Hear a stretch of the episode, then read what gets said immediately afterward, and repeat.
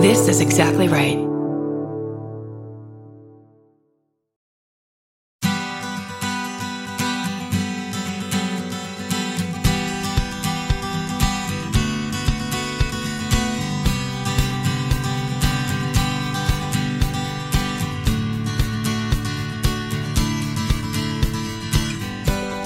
Welcome to the Parent Footprint Podcast with Dr. Dan. I'm your host, Dr. Dan.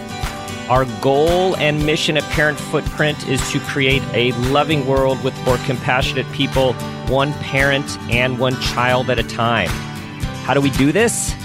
We believe that the key to raising happy, healthy, engaged, and aware kids is for us parents to do the same to strive for happiness, health, and engagement and awareness in our own lives. We believe that awareness is the foundation for creating a vision of successful parenting, your own personal vision of successful parenting, and that we can be the people that we want our children to become. Today's show is called Unique Learner Solutions Discover the Ability in Learning Disability which is the title of our guest's new book. I'm very happy to welcome Suzanne Cresswell to the show. Suzanne is an occupational and physical therapist who has worked with patients in her clinic and in the school system for over three decades. She blends her background in rehabilitation medicine with principles of neuroplasticity to provide novel and effective intervention strategies. Children and adults with autism, attention deficit disorder, Asperger's, sensory integration, and other learning disabilities benefit greatly from Suzanne's unique approach to brain and body wellness. And one of the things that I love about Suzanne's work is that she educates as well as provides proven solution and strategies to parents, to teachers, to instructors who work with unique learners. And she believes, as we believe in Parent Footprint, by creating an understanding of unique learners and their behavior, she's able to help parents, teachers, and students fully find their ability in learning disabilities. Suzanne, welcome to the show. Hi. Thank you so much, Dr. Dan. Good to be here. So tell us how this wonderful book, which I'm holding right now, um, which has a ton, a ton of helpful information in user friendly English and Speak came to be? Thank you. I hope it's user friendly. It's the whole the whole point. And I've had the opportunity of working with children in my clinic here as an occupational therapist and physical therapist, and also in the school district, working with children who have academic challenges, learning disabilities, and in the child's home environment as well. And very early on in the work I was doing, I realized that this group of individuals are unique in that it takes total presence of mind in order to interact well with this population of individuals. And at the same time, I had an adult caseload as a physical therapist with the backs and necks and knees and so forth. And I found that when I worked with the children, it was very evident that when I was completely present with full visual attention, auditory attention, but beyond that, just just kind of blending body boundaries in a way of that full compassion, I was able to minimize that that cerebral palsy child's excessive muscle tone more easily, instruct in reaching, rolling, sitting, walking uh, instruct my parents much more clearly. And I found that I had developed a habit in my adult caseload of just kind of assuming they understood and would talk about the weather and so forth. And it, I realized it's the children that taught me how to be a good therapist, that child or adult, we all need that uh, complete focus of attention when, when we are attempting to um, assist another individual in their life. And it made me a better therapist all around. So, bing, right from the get go, I recognized that this population was teaching me something and needed immediately, therefore, to give back. So the children continued to teach and continue to teach. And I continued to keep my notes. I would write long reports, sometimes unnecessarily long for the audience, but because of um, my desire to help people understand the child's motive behind their actions.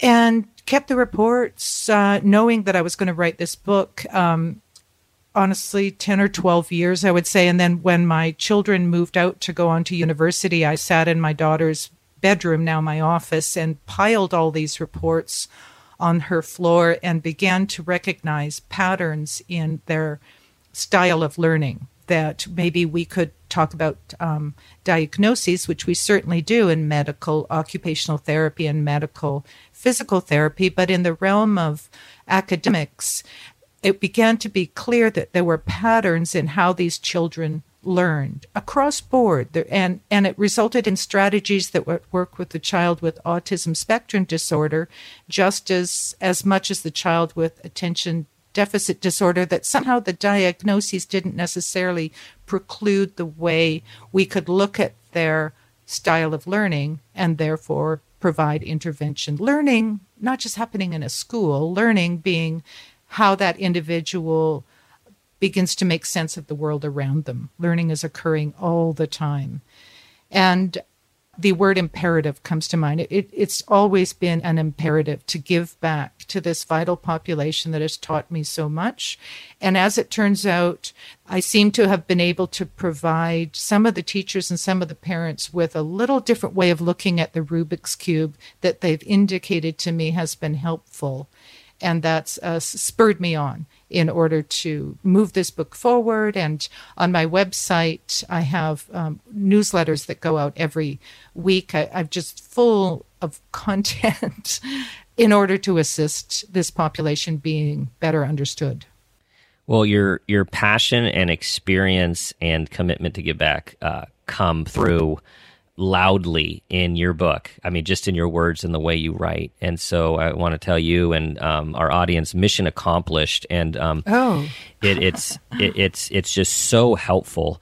And uh, as you're talking, I I glommed onto a few words that you said at the beginning, which are, are so powerful because we find that you know best practices for um, specialty populations tend to be best practices for all. It just seems like we need to take extra um, care to do some of these things with special populations. But you said presence of mind and fully present, and you know when we go to school to learn, to teach, to counsel, to rehabilitate. There's so much focus on an intervention or a strategy or an approach. And I feel like it's the same thing with parenting. It's like, just do this, give a timeout, uh, count to three. And what you just represented is what we find in all of our healing work, but also um, our parenting and teaching is if we can be present for someone, magical things can happen. That's really, really the key. And I say that repeatedly. I, I mean, a, a lot of the book I struggled with going into the neuroanatomy, but at some point I thought it was helpful for the brain the brain to be brought into the discussion and and the different parts of the brain that control different aspects of it so that we can begin to use a common language to draw inferences about the child's motive behind their action. And so you can basically science, you know, the the patooey out of it, which I tend to do. I have that kind of brain. Or you can love fiercely. And the end result is very, very, very similar. I might see patterns, and based on my experience and background in education, see that fall into a category that I might label, you know, challenge with gravity or vision and understanding space, visual spatial, and that would have meaning to me. And and assist me in coming up with some strategies. But that astute adult in the child's life would say the same, see the same thing, and yet label it in a different way. But the strategies would very likely end up being similar. So having having mm-hmm. the adult in the child's life to be um, overused, the the term conscious, it, to really be able, you know, really your um, mission statement in this entire podcast that you're doing, where individuals need to um, be have presence of mind and and to be not not have fo- maybe they're having a bad day, but or bad hair day. I meant to say, but to not be focused on their bad hair day to just clear all of that baggage up so that they can then present themselves to this young person who is uh, focusing on us from a variety of different ways, not just visually and auditorily, but they're they're picking up our interest in in the words that they speak, our interest in their mannerisms and so forth, and that uh, emotional exchange then allows the child to explore, to take risks, to um, to learn more, basically. So when the parent can create an environment where the child feels um, safe and understood, you know, really the heart is they the science is showing more and more the heart is the brain behind the brain. The ability to engage the heart, to engage at that motivational, compassionate, um, self-loving way, really uh, provides the hormones and all of the other things that uh, facilitate the brain in its ability to function.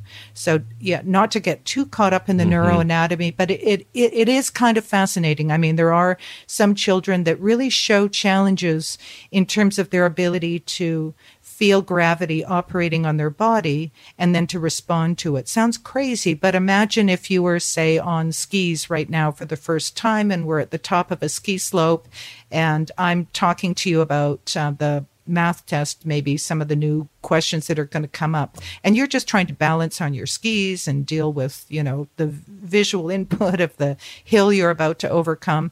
And so your uh, attention would be divided in that sense and, and, we don't always recognize when a child has a, a, divided attention and they're working so hard to complete the amount of work that they're doing so i'm hoping not to my mm-hmm. book and my book this but i'm that was the whole idea in in in my book in unique learner solutions was to provide the reader right. with an ability to look at that roadmap maybe from a different perspective. And there's solutions in there, but solutions just come to mind really when you begin to look at the Rubik's cube in a different perspective. It's it's not rocket science. It's it's love, really. It's love. Exactly.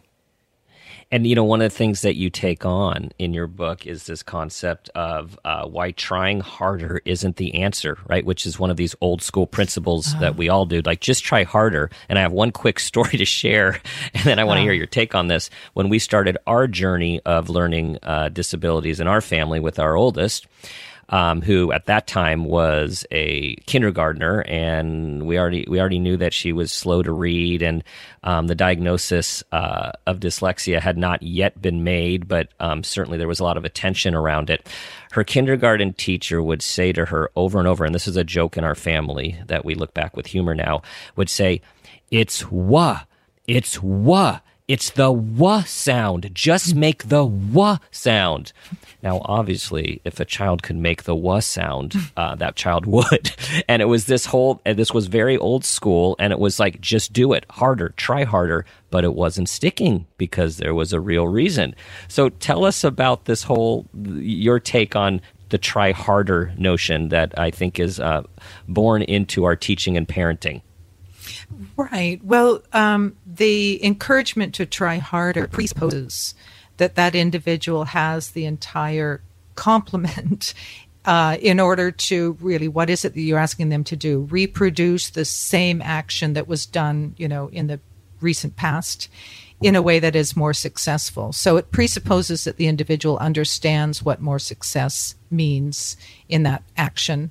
Um, is it on the soccer field uh, running faster, or is it um, what is that? And the, and then to be able to um, instruct their body to create that is a process in and of itself. When when we take the brain processes out of the equation and we look at learning behavior really from a, a behavioral perspective, then it becomes more difficult to open up to the possibility that there are other very legitimate reasons why a child might be having difficulty. And usually, if the try harder um, and stay in at recess and repeat, um, a, a, child who has more typical wiring and, and is a more typical learner would probably be able to respond to that and, and produce the work and learn from that experience. Um, but if you find yourself repeating that, just to parrot your words right there, Dr. Dan, um, you know, if the child could, they would have already, you know, in the example that you just provided. So if you find yourself right. repeating words like that, different ways of saying the same thing or saying the same thing and saying it louder, then chances are you have a child who has a unique learning need um, in that particular instance right there.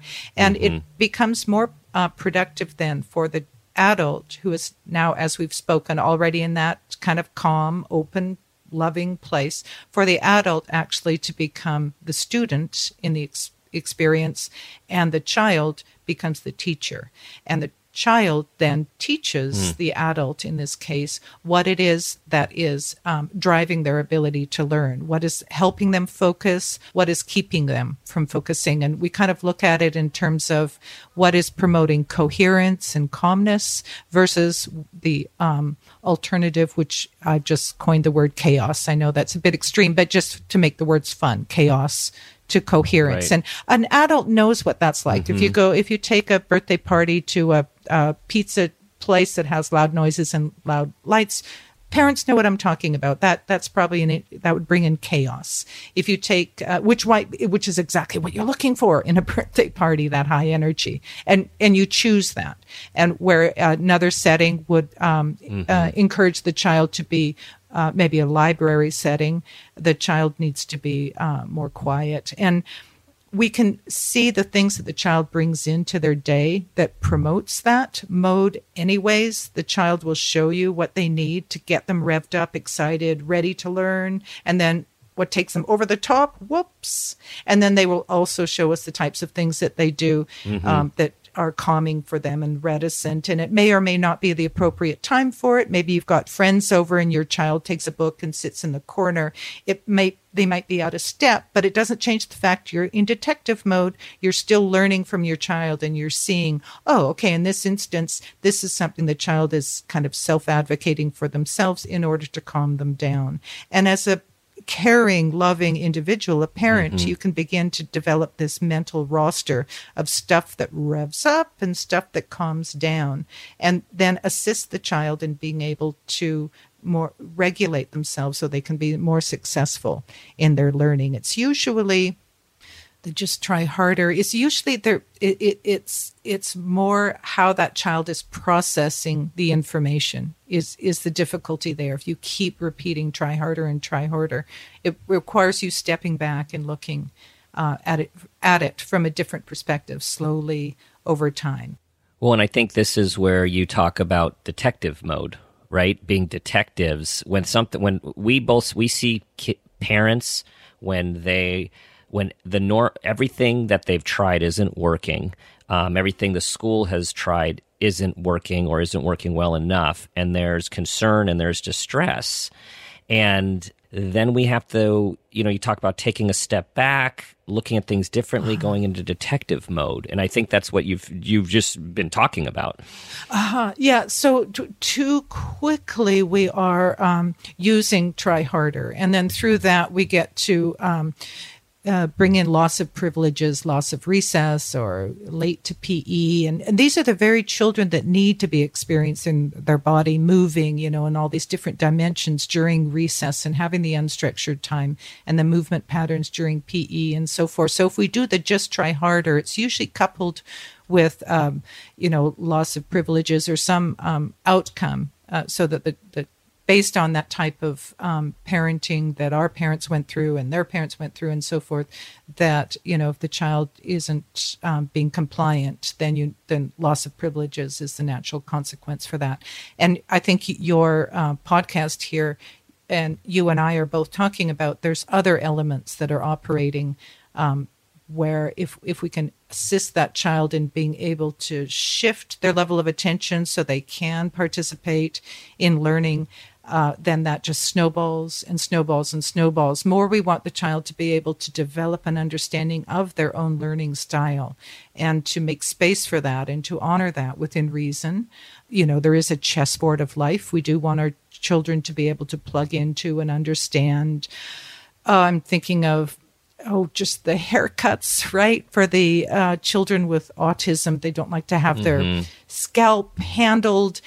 And, you know, on the one hand, as a parent, do you really want to put your child through that? On the other hand, there, we are living in a society where there is a certain look to a child and and uh, allowing the hair to just be like a, a lion's mane you know ultimately that's going to be a decision on on the parent's part that the negative social impact potentially from that appearance you know so you know parents have a hard time knowing where to draw the line and and it's um and i think that if they look at it from what it is that the child is needing um, that can be a, a guide for them. Hmm and and i'm and i'm thinking about a, f- a few things here that you talk about. One is the need for us parents and teachers at times to take a step back and take a fresh look when we're trying to guide what I like how you call a unique learner. Like cuz sometimes we're just uh-huh. so in the middle of of the chaos that we need to uh-huh. take this step back to figure out what is going on and bring some sort of some mindful presence to the process so we can figure out a plan to go f- to find the ability in the learning disability, as you say. Yeah. Many of the students who have these learning disabilities have a unique way of processing information. And information, really, that's data coming into the brain. Like we'll have auditory information, what we hear, what we feel, taste, touch, smell, sight, hearing. This is the sensory system that we're taught, and the brain then becomes the central operating station that begins to manage all of that incoming data so that we can make decisions, blend that with past experience, intelligence, and create a reasonable course of action based on that information. Well, taste, touch, sight, smell, hearing. There's also two others that are very important, and it's our ability to feel gravity operating on our body. And it, in addition to that, the other sense is the ability to feel how our body is moving. So we have a variety of different sensory systems, and the um, ability to feel gravity operating on the body is very important right at that first moment of birth, actually, when we move from a buoyant environment to the um, gravitational pull of the Earth's surface, kind of acting on the body. So the body instantly has to be able to recognize that. Then the brain sends a message to the part of the brain that controls movement so that the infant can then move their um, head and their oral aperture and so forth, lift up through the arms so they don't first suffocate, and then ultimately to a source of food and a source of emotional nurturing and so forth by um, the touch through the oral aperture, through the lips, and so forth. So that is very magical right there. Feeling gravity, that's called the vestibular sense. Being able to respond to it, make your muscles and joints move to respond to gravity. So as adults, we don't fall off our bike. And then being able to feel the result of that. So the vestibular system is our sense of um, detecting gravity. Our proprioceptive system is our ability to detect movement, and our tactile, our sense of touch, is how we uh, are able to feel the experience. And how these three systems blend together allows the child experiences in learning about the world around them. And the um, child, for example, who has some difficulty with the sense of touch, I notice that in many children, but we'll notice that in the autism spectrum disorder child who tends to move the hands away from textures and materials, will tend to hold the hands up towards the ears sometimes and kind of flapping the hands as though they're drying them as if they were just wet and they didn't have a paper towel kind of thing. Um, and they, and many Children have difficulty u- utilizing utensils, the feel of it in their hand, or believe it or not, the feel of the pencil lead dragging on the bumps of the paper. For some, uh, they have uh, either hypersensitive or kind of a blend of of less hyposensitive touch, hypersensitive touch, and a blend of these come and go. And it, our sense of touch, when it comes, really comes into fruition, and we can feel using our fingertips rather than putting everything in our mouths as infants. Then we feel things through our fingertips and we're touching everything. So our mom's saying, put that down. And then eventually that moves to our visual system. So we're exploring the world visually and we don't have to actually reach out and touch everything for the brain to begin to understand it. It's kind of this process. But to, to um, mm-hmm. have that sense of touch also allows us uh, to uh, ultimately experience our own personal body boundaries and how we are physically separate from the rest of the world. And it's a, as you know, being a psychologist, that's a huge developmental leap. And there's a sense that some of the individuals that have that sense of touch, I'm just going to throw out the word weirdness just to keep it light. I'm throwing so much yes. science weirdness or here. quirkiness. yes, kind of quirky touch um, yep. then have a quirky sense sometimes of their body boundary. These are children that sometimes don't know how close or far to be from their peers or their teachers. They don't have um, that ability to grade their muscles to be able to turn a lever on a little toy with the right force. They're unsuccessful, or else they're too forceful and break it. Their their sense of touch doesn't give them the feedback to know how to give and take in that sense more importantly, I think, is that sense of touch that matures so that we can distinguish our body boundaries and that we are a physically separate entity from people, places, and things around us, I think is a little delayed. And as a result, mm-hmm. it becomes difficult to have relationships with people, places, and things when you don't really have that full definition of yourself. Long long answer. But imagine that child, mm-hmm. you know, yeah. with the right. maybe Asperger's or that, you know, they're very functional, but they're a high level autistic child or that child with, um, lack of motor control standing in front of you as the teacher you know asking you a question there's a whole lot going on there more than that student just saying am i done sort of thing that child first of all, to come to the teacher, to initiate the question, to have the standing posture, to wait in line, to be in the right space. I'm speaking too long right. about this, but can you see well, all these all these things that we take for granted? I mean, and, and so mm-hmm. we totally take for granted. And I like how you also said to have relationships with people, places, and things because these are all relationships where we need to regulate. And parents who are listening, if you if Suzanne is describing your child these are all the sensory processing things that end up being called out for behavior, but have neurological underpinnings and physiological underpinnings. And um, I have so many questions, Suzanne. I'm going to have to. We our time is just running out. So one that I I'm really interested in hearing, and I know that our uh, folks are. Uh, interested in is if you have a child with a learning disability or a learning difference or a learning quirk what is one thing, if there's one thing that a parent in their busy lives can focus on to discover the ability, what would you recommend? It seems that many of these children that have unique learning challenges have a sensory system taste, touch, smell, sight, hearing feeling gravity, vestibular, feeling movement, proprioceptive. Uh, they have a sensory system that, in some ways, is more sensitive than our own, that they are taking in information in a deeper level at times or in a broader, full spectrum way where you and I might be compartmentally thinking of things, linear sequencing. They're experiencing the world from a different, slightly different perspective. And as a result, they children that I've worked with that have then grown up and gone to college and come back, and I've met with their parents and I've had dinner with these kids and so forth, they repeatedly say to me that it is the intention behind the adult's act that they can mm. feel strongly, much more so than the course of action and the action itself. It seemed more important to them that the intention behind the individual um, parenting them um, educating them that that individual's intention was um, to the betterment of, of the child. They can they can feel that that the um, mm-hmm. ability of the adult to be uh, fully present and, and compassionate.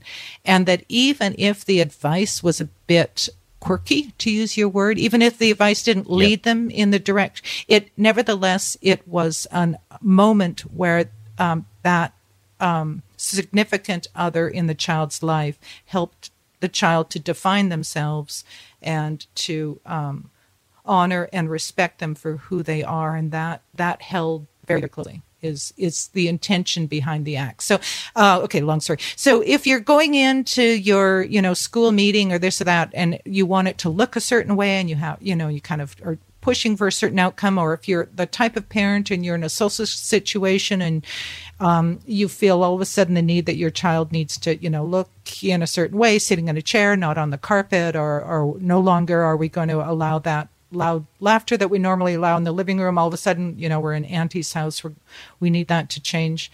Um, those, it, you know, if the, the child can feel that that um, when you're doing something, uh, selfish. Um, they they can feel the intention, and goodness sakes, as a parent, be selfish. Oh, for heaven's sakes! I mean, when you have to curb your child, you have to curb your child. I'm not saying that, but just know that's what they feel. And so, whether you are correct or not in your action, if the intention really, if it's loving and altruistic, you really can say that uh, about your action. Then then that is so beneficial and will stay with your child, you know, for a long, long time and and I love how you brought it you brought it back to presence of mind and being fully present to to be present and focus on your intention because the kids will feel it, they will read it and they will internalize that. Okay, so it's time for our parent footprint moment question. And this question is Suzanne, tell us about a time when you became aware of something about yourself as an individual or as a parent, and that new awareness had a positive impact on your children? I can think of a time that I thought that parents needed to have a consistent way of parenting the children when sweaters need to be taken to school or not, when lunches needed to be made a certain way or not, how many pieces of pizza a child could have. The parents should have this intuitive, you know, number in their head and never part from that. And and um, that was a tricky way to get started. And then in speaking to my own parents, um, they helped me to realize that um, my dad's way of parenting, um, very scientific and straightforward. My mom's way of parenting, uh, very compassionate. Dad would want the correct answer. Mom would want to have a nice time at dinner, regardless of what the right answer might be. And and it actually was a lovely way to be raised. Actually, and uh, and I had that moment um, with my own children, so that I I let go of that. My husband would become very interested in the report cards, for example. There was a procession of bringing the report cards in and what's the grade and is it similar or different and how do you feel about it and what's that about. Whereas I wanted to just stimulate their ability to learn and love learning in general. And so, um, rather than have a discussion and curb my husband's interest and enthusiasm in doing that, I realized it was it's okay to be different. And so I would bake a cake with little flags sticking out of the icing in it, you know, a, an A, a B, a D, a C, a F, a C minus, and kind of go, this is the cake of life, you know, take a slice, you know, sometimes you get an A, sometimes you get this. And then it, it allowed the children to, to have both perspectives. You know, my son would say um, he would draw a picture. Which one do you like the best? And my husband Tom would point out the one that was most accurate of the tree. Where I'd point out, I like this one the best because I can tell it was your first try. I like this one because I can see your fingers learned from that one, and I like this one because of the beautiful colors you added. And you know, imagine being raised by this too. But that's what my parents gave me. It sounds wonderful. To be free. And that's yeah. uh, then what I chose to do with my children. And my daughter, who's um, doing her PhD in marine biology, uh, I, I can hear that in her. My son, who's a journalist, I can hear those two sides of them in, in both of them. And it's very lovely, lovely to see. It's a lovely thing to be a parent from the get go to infinity. It's a lovely, lovely thing. Well, and wonderful that it's so aligned with Parent Footprint is that you are aware of both of your parents and how what was important to them and how they raised you and being able to take those things and with awareness decide which parts of those you're going to carry on, which parts of those you're going to temper, and how you'll even work with and um, your husband's approach. I mean, so this is all about awareness, and that awareness has uh, obviously um, helped giving your kids a wonderful uh, growing up. Oh, so Takes thank you for sharing. Yeah. All right, our time is done. So that means that all you all need to go get Suzanne's great book because there is so much in there that we did not get to. And it's such an informative, scientific, user friendly, and strength based approach to finding ability in learning disability. Again, the title Unique Learner Solutions. Suzanne, where can people track you and find out about your wonderful newsletter and more? Oh, thank you for asking. I have an ebook to offer your listeners, and they can get that um, by going to my website, which is Unique Learners Solution. Sorry, Unique Learner Solutions.com. And to get the ebook, it's backslash ebook. On our uh, website, also uniquelearnersolutions.com, you can sign up for my newsletter, and you get a unique newsletter every week. Um, being a new author, you know, just so interested in the topic, but not the world's greatest writer. Over 10 years, I developed quite a good skill at writing eventually. You just do. But I, I removed attest to that. tons of content.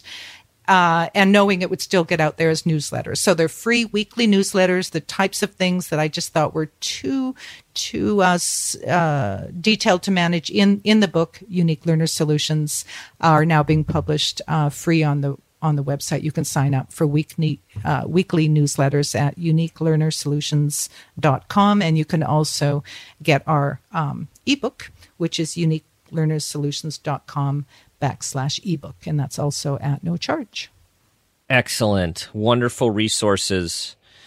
Everyone, thank you for listening this morning, or maybe this afternoon, or maybe this evening, wherever you're listening. We appreciate you being a part of our community and sharing in our mission to create a more loving world with more compassionate people, one parent and one child at a time. Be the person you want your child to become. Be mindful, be present, be loving,